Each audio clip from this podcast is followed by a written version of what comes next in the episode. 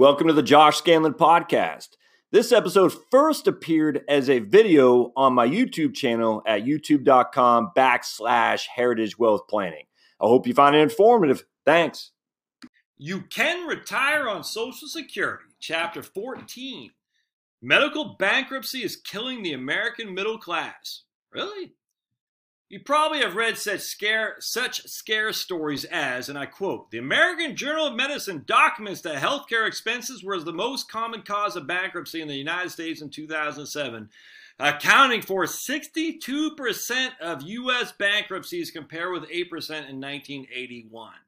Or this, quote, medical bankruptcy is killing the middle class. Or this from CNBC, Two thirds of people who file for bankruptcy cite medical issues as a key contributor to their financial downfall.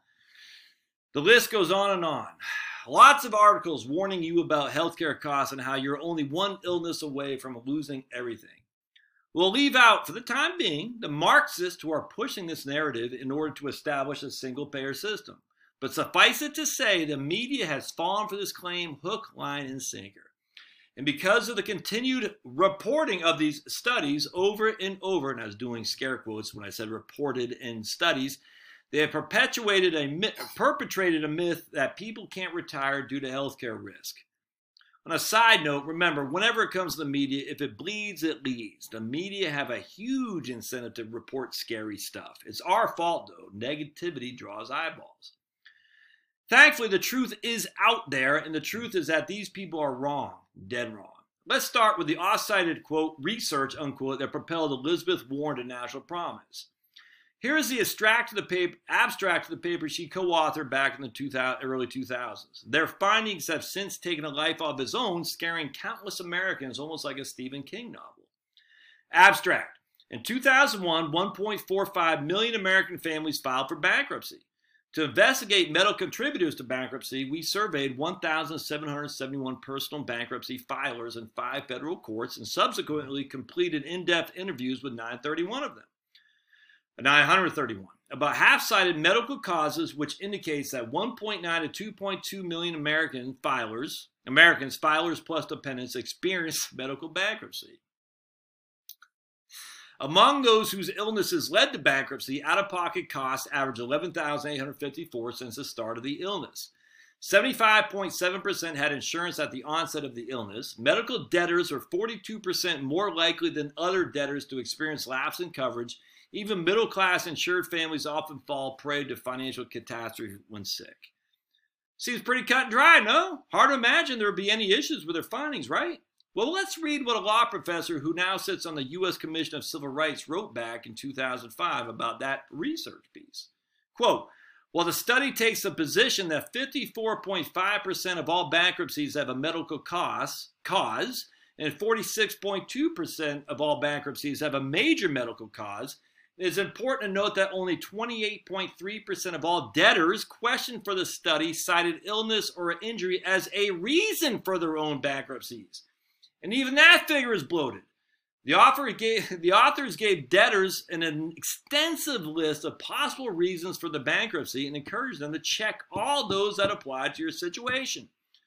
Among the reasons listed were job program problems, illness or injury to self or family member, divorce or family breakup, may lose home, eviction, foreclosure, victim of fraud or crime, Addition of a family member, gambling, trouble in managing money, employer's business failed, car accident, death of a family member, credit card debt out of control, victim of disaster, flood or fire, aggressive collection efforts by creditor, alcoholism or drug addiction, something else, but they don't say what. The 28.3% figure was obtained from the results of this question. Any bankruptcy of a debtor who cited illness or injury of self or family member was counted as having a major medical cause, regardless of how many other reasons were also cited by that debtor. The study fails to make this clear. Although it states that some debtors cited more than one medical contributor, it fails to make clear that some debtors no doubt checked both medical and non medical reasons for their bankruptcy. Some maybe even have checked all 16 reasons, which I just cited. Such bankruptcies were nevertheless reporting as having a major medical cause. Emphasis mine. I'd highly encourage you to read, read Gail Heriot's paper, Heriot's paper, which completely takes apart the Warren research. And I just want to say it again. Look at this. Credit card debt out of control, troubling in managing money. Uh, where's the other one? Uh, divorce or family breakup, uh, uh alcoholism or drug addiction. So credit card out of control, troubling managing money, divorce or family breakup, aggressive, uh, I mean, it's alcoholism or drug addiction. If you check those, and then you just also checked something to do with illness, they cited as illness was a major contributor to uh, your bankruptcy. It's freaking crazy. It's embarrassing, actually, how poor their study was, the Warren research. And yet, here we are, all these years later, when one of the co authors in 2017 writing that the repeal of Obamacare would kill 43,000 people a year. These people wouldn't get hurt or file for bankruptcy, mind you. They'd be murdered by GOP policies. And yet somehow we take these people seriously. I, I just don't get it. I literally don't get it. Let's take a look at another study that came out in the New England Journal of Medicine in March 2018. This paper challenged the idea of so many people filing for bankruptcy due to medical issues as well. Myth and Measurement, The Case of Medical Bankruptcies by Carlos Dobkin, PhD, Amy Finkelstein, Finkelstein PhD, Raymond Kluender, BS, and Matthew Notowidigdo, PhD. In 2014, Senate, now Senator Elizabeth Warren and Sheldon Whitehouse cited medical bills as the leading cause of personal bankruptcy when introducing the Medical Bankruptcy Fairness Act, which would have made the bankruptcy process more forgiving for medically distressed debtors. But it turns out the existing evidence for medical bankruptcy suffers from a basic statistical fallacy. When we eliminated this problem, we found compelling evidence of the existence of medical bankruptcies, but discovered that the medical expenses caused many fewer bankruptcies as has been claimed. Beliefs about the frequency of medical bankruptcies are based primarily on two high profile articles that claim that medical events cause approximately 60% of all bankruptcies in the US, which I just cited, the Warren piece. In these, in these studies, people who have gone bankrupt were asked whether they experienced health related financial stress, such as, such as substantial medical bills or income loss due to illness. People were also asked whether they went bankrupt due to medical bills. People who reported any of these events were described as having experienced a medical bankruptcy. This approach assumes that whenever a person who reports having substantial medical bills experiences a bankruptcy, that bankruptcy was caused by the medical debt. The fact that, according to a 2014 report from the Consumer Financial Protection Bureau, which is Elizabeth Warren's pet anyway, about 20% of Americans have substantial medical debt, yet in any given year, less than 1% of Americans file from personally bankruptcy, suggesting that this assumption is problematic. Clearly, many people face medical debt but do not go bankrupt. Our study was based on a random stratified sample of adults 25 to 64 years of age who between 2003 and 7 were admitted to the hospital for a non-pregnancy related stay for the first time in at least three years. We linked more than half a million such people to their delayed uh, detailed credit report records from 2002 to 2011. The scatter plot shows the results of our analysis. That'll show the scatter plot. The results show a clear effect of hospital admission on bankruptcy. The rate of bankruptcy rises sharply in the years after hospital admission.